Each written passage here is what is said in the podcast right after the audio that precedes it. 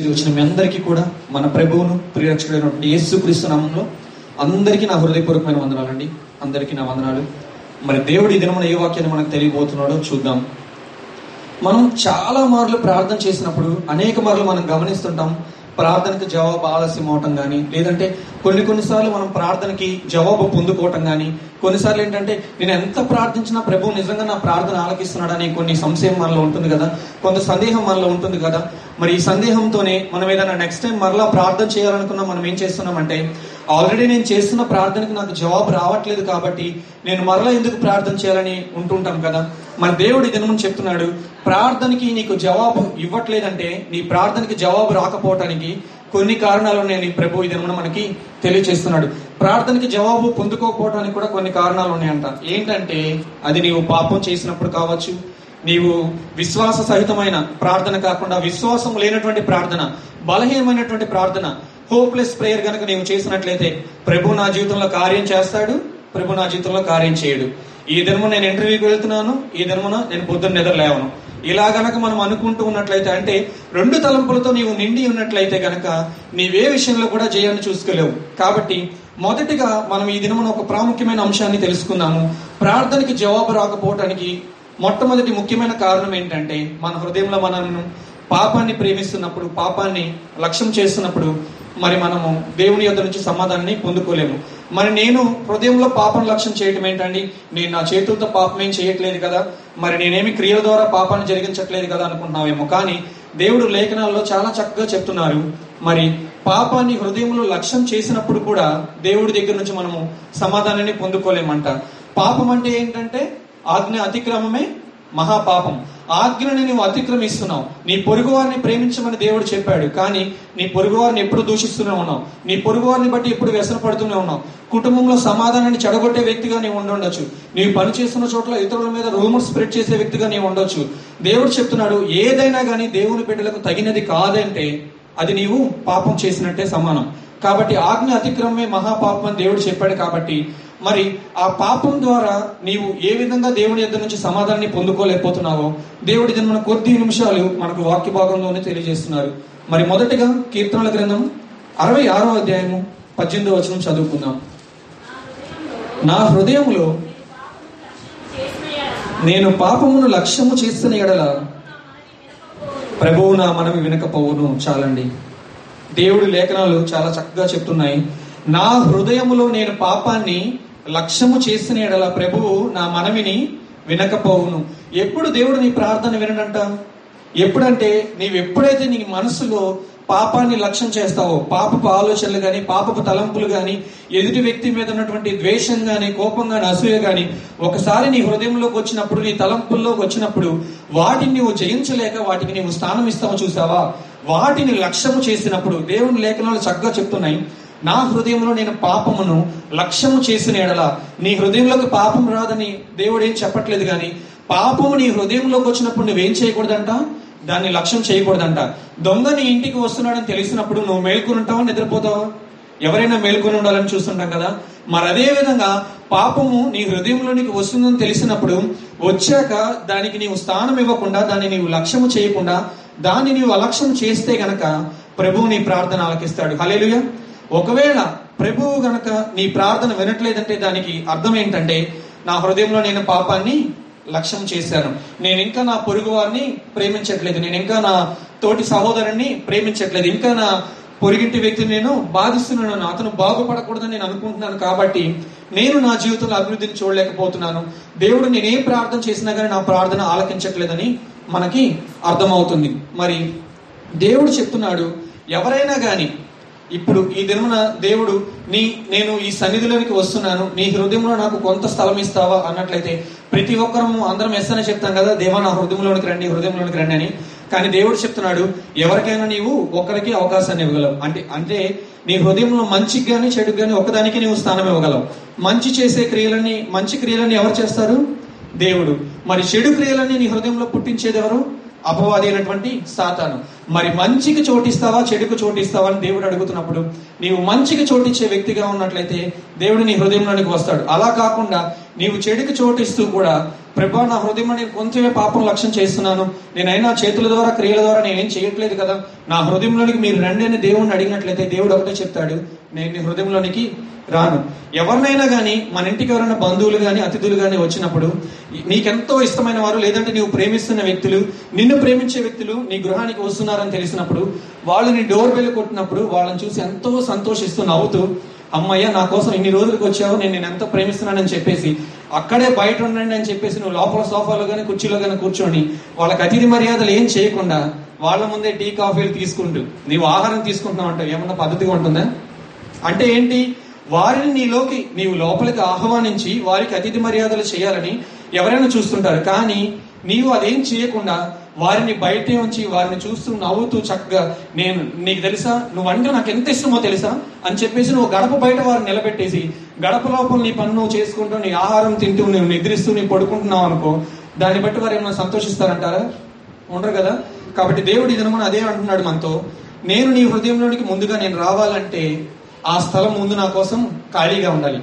ఆ స్థలం ఖాళీగా ఉన్నప్పుడే నేను వస్తాను అని దేవుడు చెప్తున్నాడు. మనం గమనించాం మరి గడిచిన కొద్ది దినాల్లో మరి జిహెచ్ఎంసీ వర్కర్స్ అందరూ కూడా చాలా ఫైట్ చేశారు. మరి జీతాలు మాకు పెంచట్లేదు జీతాలు పెంచట్లేదని. జీతాలు పెంచట్లేదని వాళ్ళు చెప్పడమేమో కానీ వాళ్ళు చేసిన స్ట్రైక్ వల్ల ఇల్లు రోడ్లు అంతా కూడా పెద్ద కంపుతో నిండిపోయినాయండి నిజంగా. మరి కొద్ది దినాలు వాళ్ళు శుభ్రం చేయకపోతేనే రోడ్లు కానీ ఇల్లు కానీ ఆ విధంగా ఉంటే మరి దేవుని నీ హృదయంలోనికి నీవు స్వీకరించకుండా దేవుని నీ హృదయంలో క్రీస్తుగా నిజమైనటువంటి దేవుడిగా నీవు అంగీకరించకుండా నీవు ఎన్నాళ్ళు నీ హృదయాన్ని కంపుకొట్టుకునే వ్యక్తిగా నీవు జీవిస్తావు? దేవుడి దినమున మనకు వేస్తున్న ప్రశ్న. కొద్ది దినాలు భౌతికమైనటువంటి విషయాల గురించి మనం ఇంతగా బాధపడిపోతున్నామే ఇంతగా మనం భరించలేకపోతున్నామే మరి దేవుని నీవు అంతకాలము దేవుని నీ హృదయం వెలుపట బయట నీవు నిలబెట్టేసి దేవుడికి నీవు స్థానం ఇవ్వకుండా నీవు అటువంటి కంపుకొట్టే జీవితంలో ఉంటే దేవుడు ఏ విధంగా నీ హృదయంలోనికి రాగలడు? దేవుని నిజముగా నీవు తన హృదయంలోనికి నీవు స్వీకరించాలని దేవుడికి నీ ఒక స్థుతి సింహాసనాన్ని నీవు వేయాలని దేవుడు ఆశపడుతున్నాడు. కాబట్టి మనమందరము కూడా ఈ దినం నుంచి ప్రభా నీ కొరకు నా హృదయాన్ని ఖాళీ చేస్తానయ్యా అని చెప్దామా? దేవా నీ హృదయం నీ కొరకు నా హృదయాన్ని ఖాళీ చేస్తాను. నా హృదయంలో నీకు మాత్రమే స్థానం ఇస్తానని మనం అందరం చేద్దామా దేవుడు అటువంటి వ్యక్తులను చూసి నిజముగా ఎంతో సంతోషిస్తుంటాడు. మరి ఒక గొప్ప అతిథి నీ ఇంటికి వచ్చి ఉన్నాడు. ఆ వ్యక్తిని నీవు ఆ విధంగా బయట నిలబెట్టేసావు నీ పనులు నువ్వు చేసుకుంటావు అంతా అయిపోయిన తర్వాత నీకు ఓ సంగతి గుర్తొచ్చింది. ఏంటంటే ఆ వ్యక్తి ద్వారా నాకు పని జరగాలని నీకు గుర్తొచ్చింది. వెంటనే ఆ వ్యక్తిని లోపలికి పిలవకుండా నీవే బయటికి వెళ్ళి నాకు ఈ ఒక్క ఫేవర్ నీ దగ్గర నుంచి చేయాలి. ఈ ఫేవర్ ఒక్కటి నాకు చేస్తావంటే ఆ వ్యక్తి నీకు చేస్తాడండి? కొద్ది గంటల పాటు నీవు ఆ వ్యక్తిని బయట నిలబెట్టావు. నిలబెట్టి ప్రభా నా ప్రార్థనలకించు ప్రభా నాకు ఉత్తరం ఇయ్యి ప్రభా నా గర్భఫలాన్ని దయచి ప్రభా నా పంట పొలాన్ని దీవించు. ప్రభా నా ఉద్యోగాన్ని దీవించు. ప్రభా నాకు అభివృద్ధిని దయచి ప్రభా నీ సన్నిధిలో నిలిచే భాగ్యాన్ని నాకు దయచేయని నేను ఆరాధించే కృప నాకు దయచేయని ప్రభువుని ప్రతిసారి బతిమాలి. నువ్వు ఎంత ప్రార్థించినా కానీ ప్రభు ఎదురు నుంచి నీకు జవాబు రాదు. ఎందుకంటే నీవు చేస్తున్నటువంటి పాపము నీవు చేస్తున్నటువంటి దోషము దేవునికి నీకు ఒక అడ్డుగోడగా ఉంటుంది. దేవుడి దగ్గరికి నీవు వెళ్ళకుండా ఆ పాపం నిన్ను ఆపవేస్తుంది. కాబట్టి నీవేం చేయాలంటే ఆ పాపం అనేటువంటి అడ్డుగోడ నీవు నజరేడైనటువంటి యేసు నామములో తొలగించి వేయదము గాక. ఆమె మరి ఆ పాపపు అడ్డుగోడ కనుక నీ యొద్ద నుంచి తొలగిందనుకోండి నీవు చేస్తున్న ప్రతి ప్రార్థన కానీ నీవు అడిగినటువంటి ప్రతి విజ్ఞాపన కానీ అవతల వ్యక్తి ఇస్తున్నారని తెలిసినప్పుడు ఎవరైనా ప్రార్థన చేయకుండా మానుతారండి? ప్రభువును ప్రార్థన చేయటమే ఆలస్యం. నీ జీవితంలో కార్యం చేస్తానని ఒక వాగ్దానము నీకు దర్శనము ద్వారా నీకు తెలియపరిచారనుకోండి. మొదటిగా ఏం చేస్తారండి? ప్రతి ఒక్కరు నా జీవితంలో నేను అభివృద్ధిని పొందుకోవాలి సిరి సంపదలతో తోలతోగాలి నా కుటుంబంలో నేనే గొప్పవాడిగా ఎదగాలి నా తరములో నేను తప్ప ఎవరు గొప్పవాడిగా ఉండకూడదు. ఇటువంటి ప్రార్థనలేగా చేసేది కానీ దేవుడు చెప్తున్నాడు నీకు ఏది కావాలన్నా అడుగు నేను ఇస్తాను. ఎప్పుడంటే నీ హృదయంలో నాకు స్థానం ఇచ్చినప్పుడు నీకు ఏది కావాలన్నా అడుగు అది నేను నీకు దయచేస్తానని దేవుడు చెప్తున్నాడు. కాబట్టి మనము దేవుడు నీ హృదయంలోనికి వస్తానని చెప్తున్నప్పుడు దేవుడిని నువ్వు బయట పెట్టేటువంటి మనస్తత్వము నువ్వు మొదటగా నీలోంచి తొలగించుకునే వ్యక్తిగా ఉండాలి. దేవుడిని నీవు మొదటగా లోపలికి స్వీకరించే వ్యక్తిగా నీవు ఉన్నప్పుడే దేవుడు నీ జీవితంలో కూడా గొప్ప కార్యాలు చేస్తానని చెప్తున్నాడు. ఒకవేళ ఒక సీఎం గాని ఒక పిఎం గాని మీ ఇంటికి వస్తాను అని ఒక పూరి గుడిసెలాగా ఉన్నటువంటి నీ ఇంట్లోకి నాకు ఒక్కసారి అవకాశం ఇవ్వండి. నేను ఎంటర్ అవుతాను. నీ పూరి గుడిసెలు తీసివేసి నీకు మంచి డాబాని ఇస్తా అన్నప్పుడు మనం భౌతికంగా ఆలోచించినట్లయితే వారికి ఛాన్స్ ఇవ్వకుండా ఉంటామా? వారు బయట ఉన్నారంటే మనం ఏం చేస్తాము? వెంటనే ఉన్నా లేకపోయినా అరువుకి తెచ్చైనా సరే ఒక చైర్ అయినా ఒక మంచి వాటర్ బాటిల్ కానీ లేదంటే వారికి కావాల్సినటువంటి ఆహారం కానీ వారి కొరకు సిద్ధపరచడానికి ఇష్టపడతాం కదా. మరి భౌతికమైనటువంటి విషయాల గురించి ఇంత శ్రద్ధ ఇంత ఆసక్తి కలిగినటువంటి మనము ఆత్మీయంగా మరి ఎందుకు ఆ విధంగా జీవించలేకపోతున్నాం? ఆత్మీయంగా ప్రభువు నీలో జీవించాలని నీలో నివసించాలని దేవుడు ఆశపడుతున్నాడు. నీలో నేను నాలో నేను ఏకాత్మగా జీవిద్దామని దేవుడు నీతో చెప్తున్నప్పుడు ఎందుకని ప్రభువుని ఇంకా నీవు బయట ఉంచుతున్నావు? ఎందుకని ప్రభువుని ఇంకా ఎరుగని వ్యక్తిగా నీవు ప్రేమించిన వ్యక్తిగా నీవు జీవిస్తున్నావు అని దేవుడి దినము మనకి ప్రశ్న వేస్తున్నాడు. కాబట్టి మనమందరము ఈ దినము నుంచి ఏ విధంగా ఉన్నామంటే దేవుడు నీ హృదయంలో ఉన్నటువంటి తలుపును తట్టిన వెంటనే ప్రభుకి తలుపు తీసే వ్యక్తులుగా ఉన్నాము. ప్రభుకి మన హృదయంలో స్థానం ఇచ్చే వ్యక్తులుగా ఉన్నాం ప్రభుకి నీ హృదయంలో ఉన్నటువంటి నెగిటివిటీని అంతటినీ తొలగించి వేసి నీ హృదయంలో ఉన్నటువంటి పాపాన్నంతటినీ తొలగించి వేసి పాపమును లక్ష్యము చేయనటువంటి హృదయాన్ని కలిగి ప్రభువా ఇప్పుడు నా హృదయంలోనే కాదు నా తలంపుల్లో కాదు నా క్రియల్లో కాదు ఎక్కడా కూడా పాపం లేదు. ఇప్పుడు నా హృదయంలోనే నీవు వస్తావా అంటే నువ్వు ప్రార్థన చేసి ప్రభువా నీవు వస్తావా? అని చెప్పడమే ఆలస్యం. పేతులు పడిపోతున్నప్పుడు ఏమని చెప్పాడు? ప్రభువా రక్షించు రక్షించు అన్నప్పుడు ప్రభు ఏమన్నా ఆలస్యం చేశాడండి?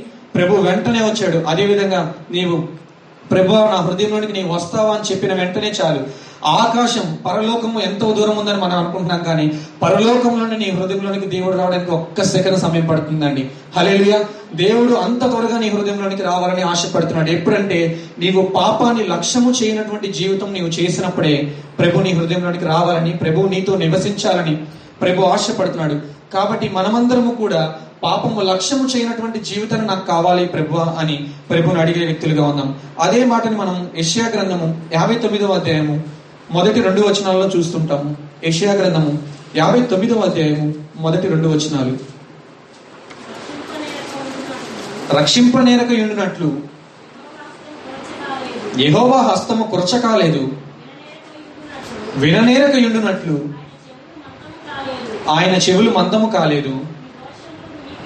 మీ దోషములు మీకును మీ దేవునికి అడ్డముగా వచ్చి ఉన్నవి. పాపములు ఆయన ముఖమును మీకు మరుగుపరచను చాలండి.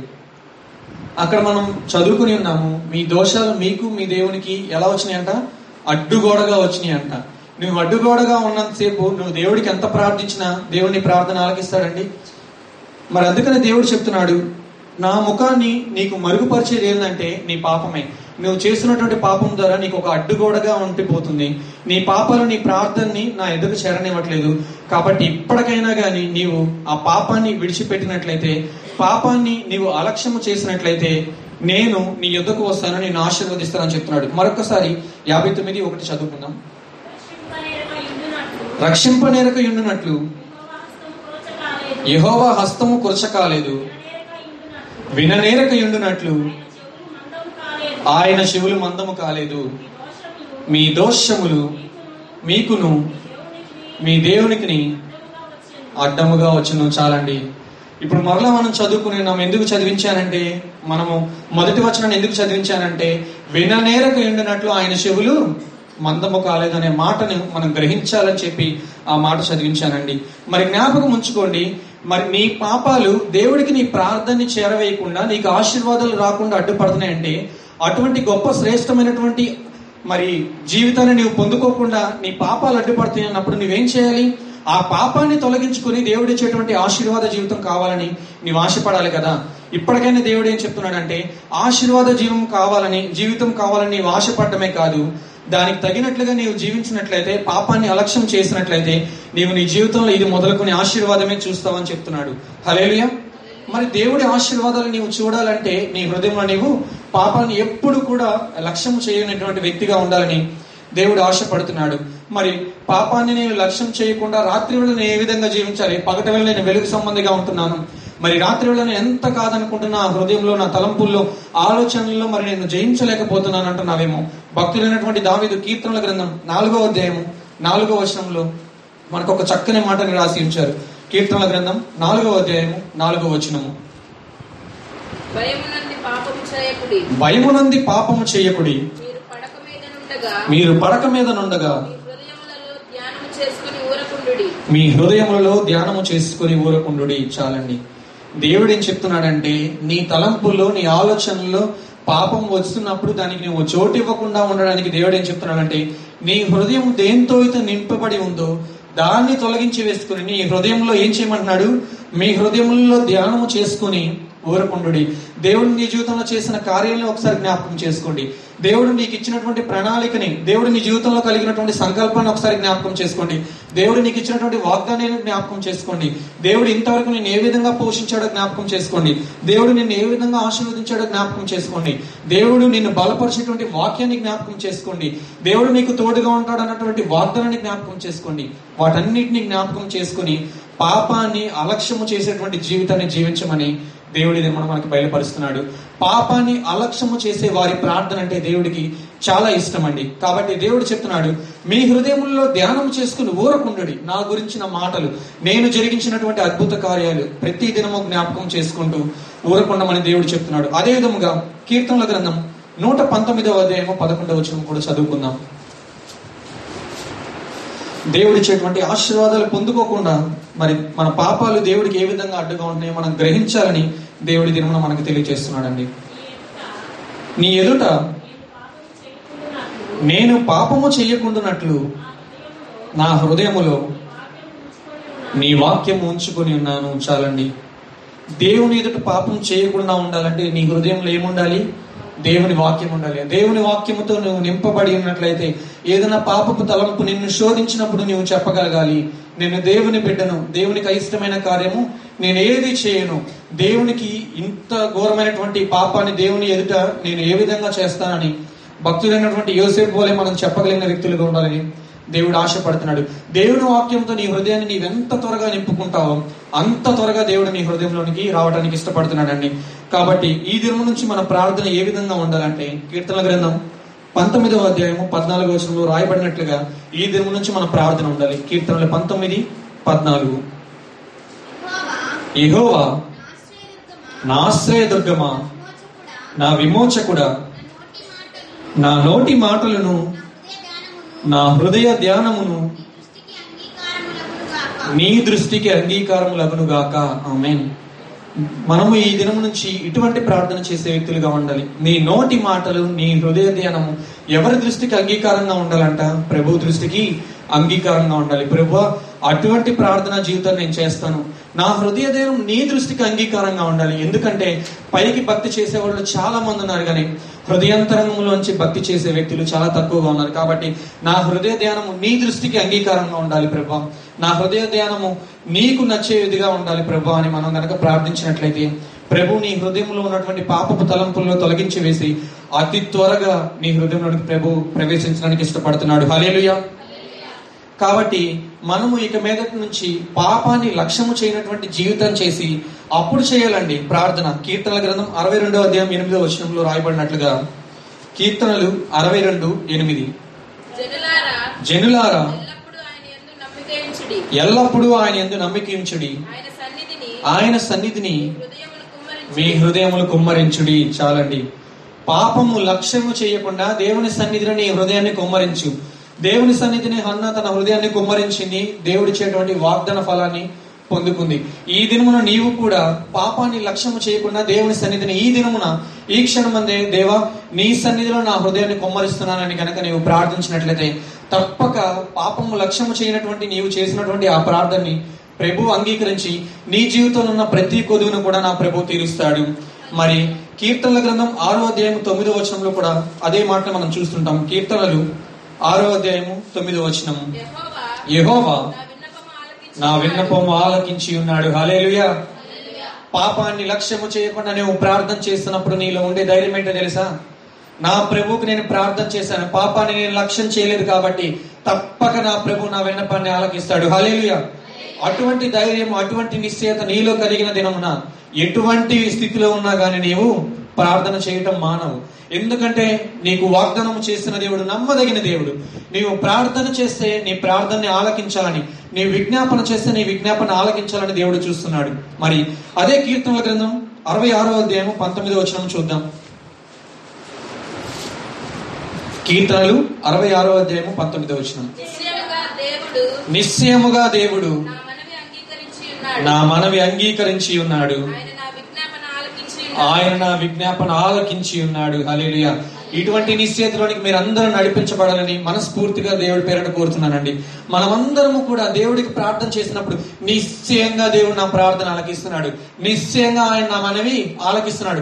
నిశ్చయంగా నేను కోరుకున్నదని ప్రభువు నాకు దయచేస్తాడు అన్నటువంటి విశ్వాసంతో నీవు ప్రార్థన చేసినప్పుడు తప్పక నీ విశ్వాసాన్ని బలపరచాలని నా ప్రభు చూస్తుంటాడు.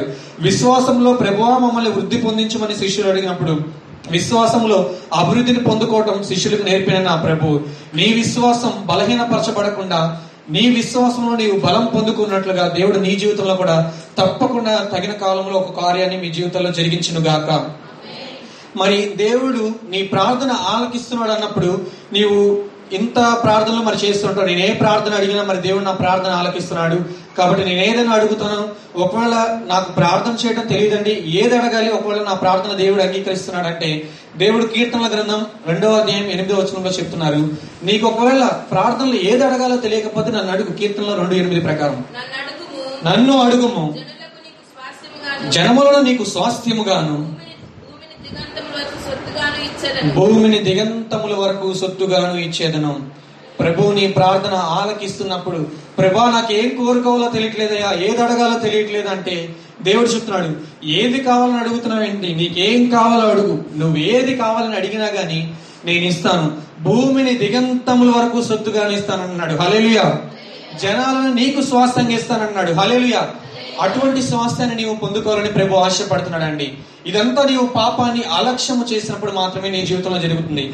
మరి నీవు ఏది అడిగినా దేవుడు నీకు ఇస్తానంటున్నాడు. నీ జీవితంలో అభివృద్ధి కావాలా? నీవు పని చేస్తున్న చోట్ల మంచి పేరు నీవు పొందుకోవాలా? నీ కుటుంబంలో మంచి కీర్తి ప్రతిష్టలు పొందిన వ్యక్తిగా నీవు ఉండాలా? నీ బంధువుల మధ్యలో మరి గొప్ప వ్యక్తిగా నువ్వు స్థిరపరచబడాలా? దేవుని నీవు ఇంకా ఎదగాల? మరి దేవుని పరిచయంలో ఇంకా నీవు వాడబడాలనుకుంటున్నావా? దేవుని పరిశుద్ధాత్మ అగ్నితో నీవు నింపబడాలనుకుంటున్నావా? నీవు పనిచేస్తున్న ప్రతి చోట కూడా నువ్వు ఎక్కడికి వెళ్తున్న ప్రతి స్థలం ముందు కూడా నీవు ఆశీర్వదింపబడిన వ్యక్తిగా ఉండాలనుకుంటున్నావా? లేదంటే నీ తరములో నీవు గొప్ప వ్యక్తిగా నివసించాలనుకుంటున్నావా? నీ తరములన్నిటను నా సన్నిధిని నిలబడే భాగ్యాన్ని ఇవ్వమని దేవుని అడుగుతున్నావా? నీకు ఏది కావాలో అడుగు. నీకు ఏది కావాలన్నా కూడా నేను దయచేస్తాను. ఎప్పుడు? నీవు నీ హృదయంలో నీవు పాపాన్ని లక్ష్యము చేయనప్పుడు నీకేది కావాలని అడిగినా నేను నీకు ఇస్తాను. ఎందుకంటే భూమిని దిగంతముల వరకు సొత్తుగా ఇస్తాను జన్మలో నీకు స్వాస్థ్యం ఇస్తానని చెప్పిన దేవుడు నీవు అడిగినటువంటి అల్పమైన కోరికను తీర్చలేడా? తప్పక నా ప్రభు నీ కోరికను నెరవేరుస్తాడు. కాబట్టి మనము పాపము లక్ష్యము చేయనటువంటి జీవితాన్ని నాకు దయచేయండి ప్రభు అని ఈ దినమును అడిగే వ్యక్తులుగా ఉందామండి. కాబట్టి ఒకవేళ ఇంతవరకు నీవు పాపాన్ని హృదయంలో కొంత లక్ష్యం చేస్తూ అంటే పాపం ఈ దినమున చేస్తూ మళ్ళీ కొద్ది నిమిషాల తర్వాత ప్రభా పాపం చేశాను నన్ను క్షమించని ప్రభు సన్నిధిలో పశ్చాత్తాపడుతూనే మరలా పాపం చేస్తూ ఉపవాసం ఉంటూ కన్నీరు కారుస్తూ విజ్ఞాపనలు చేస్తూ బోరణ వెలిపిస్తూ దైవ సేవకులకు ప్రార్థన చేయించుకుంటున్నా. ఎంత చేసినా నీకు ఉపయోగం ఉండదు. ఎందుకంటే నీవు చేసే ప్రార్థనకు జవాబు రాదని దేవుడు ముందే చెప్తున్నాడు. నీవెంతగా ప్రార్థన చేసినా నీ ప్రార్థనకు జవాబు రావట్లేదంటే దానికి నీ ఒకటే గ్రహించాలి. నీ హృదయంలో నీవు పాపాన్ని లక్ష్యం చేసావేమో ఒకసారి నీవు జ్ఞాపకం తెచ్చుకోవాలని ప్రభు చెప్తున్నాడు. పాపాన్ని లక్ష్యం చేసి నువ్వెంత కన్నీరు కార్చినా ఎంత ఉపవాసం ఉన్నా నువ్వెంత భక్తి జీవితాన్ని చేసినప్పటికీ కూడా ఆ భక్తి జీవితం అంతా కూడా వృధా వ్యర్థమవుతుందని దేవుడు చెప్తున్నాడు. అదే నీవు పాపాన్ని లక్ష్యము చేయక కన్నీరు కార్చి ఉపవాసం ఉంటూ ప్రార్థిస్తూ దేవుని సన్నిధిలో బతిమాలుతూ దేవుని గోజాడినట్లయితే నా ప్రభు అడిగితే స్వాస్థ్యముగా ఏదని ఇవ్వటానికి సిద్ధంగా ఉన్నాడు కాబట్టి పాపాన్ని లక్ష్యము చేయకుండా ప్రభా నిన్ను నీ మాటలను లక్ష్యం చేసినటువంటి హృదయాన్ని నాకు దయచేయండి. నా హృదయంలోనికి నీ వాక్యాన్ని స్వీకరించేటువంటి జీవితాన్ని నాకు దయచేయండి. ఎవరైనా నీ కుటుంబంలోనికి కానీ నీ గృహంలోనికి కానీ నీకు రావాలంటే వారి కొరకు ఎవరైనా గొప్ప అతిథులు నీ హృదయంలోనికి కానీ లేదంటే నీ కుటుంబంలోనికి రావాలంటే వారి కొరకు నీవు కలిగిన దాని అంతటిని ఎంతో చక్కగా సమకూర్చి మరి ఎంతో చక్కగా సర్ది మరి వారిని లోపలికి ఆహ్వానిస్తావు కదా. మరి సర్వోన్నతమైనటువంటి దేవుడైనటువంటి ప్రభు నీ హృదయంలోనికి రావాలనుకుంటున్నప్పుడు ఏ విధంగా కంపు కొట్టేటువంటి జీవితాన్ని నీవు విడిచిపెట్టకుండా ఇంకా ఆ కంపులోనే జీవిస్తావు? ప్రభు చెప్తున్నాడు ఈ దినమున ఆ పాప జీవితాన్ని వదిలేసే ఆ పాపాన్ని ఆ తలంపుల్లో కూడా నీవు ఆ లక్ష్యము చేయనటువంటి జీవితాన్ని నీవు గనక కోరుకున్నట్లయితే పాపాన్ని అలక్ష్యము చేసినట్లయితే తప్పక నేను నీకు హృదయంలోనికి వస్తానని దేవుడు ఈ దినము మనకు తెలియజేస్తున్నాడు. కాబట్టి సంఘానికి దేవుడు ఈ దినమున ఇస్తున్న వాగ్దానం కీర్తనల గ్రంథం ఇరవయో అధ్యాయము ఐదవ వచనం. సంఘానికి సంఘంలో ఉన్నటువంటి ప్రతి బిడ్డకు దేవుడి దినమున ఇస్తున్న వాగ్దానం కీర్తనల గ్రంథం ఇరవయో అధ్యాయం ఐదవ వచనం. యెహోవా నీ నిరీక్షణను బట్టి నేను జయోత్సాహం చేయుచున్నాను. మా దేవుని నామమును బట్టి మా ధ్వజము ఎత్తుచున్నాము. నీ ప్రార్థనలన్నీ నీ ప్రార్థనలన్నీ యెహోవా సఫలపరచును గాక. యహోవా సఫలపరచును గాక. ఆమె దేవుడు అటువంటి నిశ్చయతలోనికి మనల్ని అందరినీ నడిపించాలని చూస్తున్నాడు. పాపంలో ఉంటూ పాపంలో కూరుకుపోతూ నీవు నష్టాలు గుండా వెళ్ళటం నువ్వు బాధపడటం దేవునికి ఇష్టం లేదండి. ఆ పాపం నుంచి నీవు విడిపించబడాలి. దేవునికి నీవు దగ్గరగా జీవించాలి. దేవుని యొక్క వాక్యాన్ని నీ హృదయంలో నీవు ధ్యానించాలి. దేవుడిని అడిగి నీకు ఇష్టమైన దాన్ని పొందుకోవాలి. వీటన్నిటినీ చేసినప్పుడు దేవుడు నీకు అటువంటి నిశ్చయితను దయచేస్తాడు. ఏంటంటే నీ ప్రార్థనలన్నీ కూడా నా ప్రభు సఫలపరచును గాక ఆమె మన ప్రార్థనలన్నీ దేవుడు సఫలపరచాలంటే మనమందరము కూడా దేవుని వాక్యానికి మన హృదయంలో చోటిచ్చేటువంటి వ్యక్తులుగా ఉండాలి. కాబట్టి దేవుడి కొద్ది మాటలను మన వినికిడిలో ఆశీర్వదించును గాక ఆమె ప్రార్థన చేసుకుందాం. మోకరించగలిగిన శక్తి ఉన్న ప్రతి ఒక్కరు కూడా మోకరిద్దాం. ప్రభా నా జీవితంలో నా హృదయంలో నేను పాపము లక్ష్యము చేయనటువంటి స్థితిలోనికి నన్ను నడిపించండి. పాపాన్ని అలక్ష్యము చేసేటువంటి జీవితాన్ని నాకు దయచేయండి అయ్యా. నా హృదయంలో తలంపుల ఆలోచనలో పాపానికి ఎక్కడ నేను చోటు ఇవ్వకూడదు తండ్రి. నీ కొరకు నేను జీవించాలని ఆశపడుతున్నాను తండ్రి. నా హృదయంలోకి నిన్ను ఆహ్వానిస్తున్నాను ప్రభా. నా హృదయంలోకి మీరు వచ్చినట్లయితే నా ప్రతి ప్రార్థన మీరు ఆలకిస్తారు తండ్రి. ఏ విధంగా కంపు కొట్టేటువంటి జీవితంలోనికి సర్వోన్నతమైనటువంటి ప్రభు అయిన నిన్ను ఆహ్వానిస్తాను తండ్రి. నా హృదయాన్ని మొదటగా నేను శుద్ధిపరచుకోవాలని ఆశపడుతున్నాను తండ్రి. పాపాన్ని అసహించుకునే జీవితాన్ని నాకు దయచేయండి తండ్రి. పాపం పైన అసహ్యాన్ని నాకు పుట్టించండి తండ్రి. నీ ఎందుకు భయభక్తులు కలిగిన జీవితాన్ని నాకు దయచేయండి ప్రభు అని ప్రతి ఒక్కరు నోరు తెరిచి ప్రభుకు ప్రార్థన చేద్దామండి. ప్రభా నా హృదయంలో పాపాన్ని అలక్ష్యము చేసేటువంటి జీవితాన్ని నాకు దయచేయండి. ప్రభా పాపాన్ని లక్ష్యము చేయక నా స- నీ సన్నిధిలో నా హృదయాన్ని కుమ్మరించుకున్నప్పుడు నా జీవితంలో నువ్వేది కావాలో అది అడగమన్నావు తండ్రి. అన్ని ఆశీర్వాదాలు అన్ని బహుమానాలు నేను పొందుకోకుండా ఆపివేస్తుంది ఆయన నా పాపం. అటువంటి పాపం నాకు వద్దు ఆయన పరిశుద్ధమైన జీవితం నాకు కావాలి తండ్రి. ఆ పరిశుద్ధమైన జీవితం ద్వారా నేను అనేకమైన ఆశీర్వాదాలు పొందుకుంటాను. ప్రభా కాబట్టి అటువంటి ఆశీర్వాదాలు నేను పొందుకోవాలంటే ఆ పాపాన్ని అసహించుకునే జీవితాన్ని నాకు దయచేయండి తండ్రి. ఎంతోగానో పాపం పైన జయం కావాలి జయం కావాలని చూస్తున్నాను కానీ పాపానికి నేను చోటిస్తూనే ఉన్నాను తండ్రి. ప్రభా ఈ దినమున మా ప్రభా ఆ పాపం పైన నాకు జయము కలుగునుగా కానీ ప్రార్థిస్తున్నాను తండ్రి. ఆ పాపం పైన మీరు నాకు జయాన్ని దయచేయండి తండ్రి. ఆ పాపంలో మా ప్రభా నేను పడిపోకుండా ఆ పాపం నుంచి నన్ను విడిపించండి తండ్రి. ఏ విధంగా పేతులు పడిపోతున్నట్లు ప్రభా నన్ను రక్షించమని చెప్పినప్పుడు పేతులను రక్షించావు కదా మా ప్రభా. ప్రభా ఈ దినము నేను రక్షించమని కేకలు వేస్తున్నాము తండ్రి. మా పాపం నుంచి మమ్మల్ని విడిపించండి తండ్రి. పరిశుద్ధులుగా మమ్మల్ని మార్చండి తండ్రి. మా హృదయాన్ని శుద్ధి చేయమని అడుగుచున్నాము తండ్రి. ప్రభా దావిది వలె నూతనమైన హృదయాన్ని మాకు దయచేయండి. స్థిరమైన మనసును మాలో పుట్టించండి ప్రభా. ఏసయ మా ప్రతి ప్రార్థన నీవు ఆలకిస్తున్నటువంటి నిశ్చేతులని మమ్మల్ని నడిపించండి తండ్రి. నేను ఏది ప్రార్థించినా నా ప్రభు ప్రార్థన ఆలకిస్తాడని చెప్పినప్పుడు తండ్రి. ప్రభు మా జీవితంలోకి ప్రార్థించడానికి నా కోరిక ఏది ఉండకూడదు నాయన.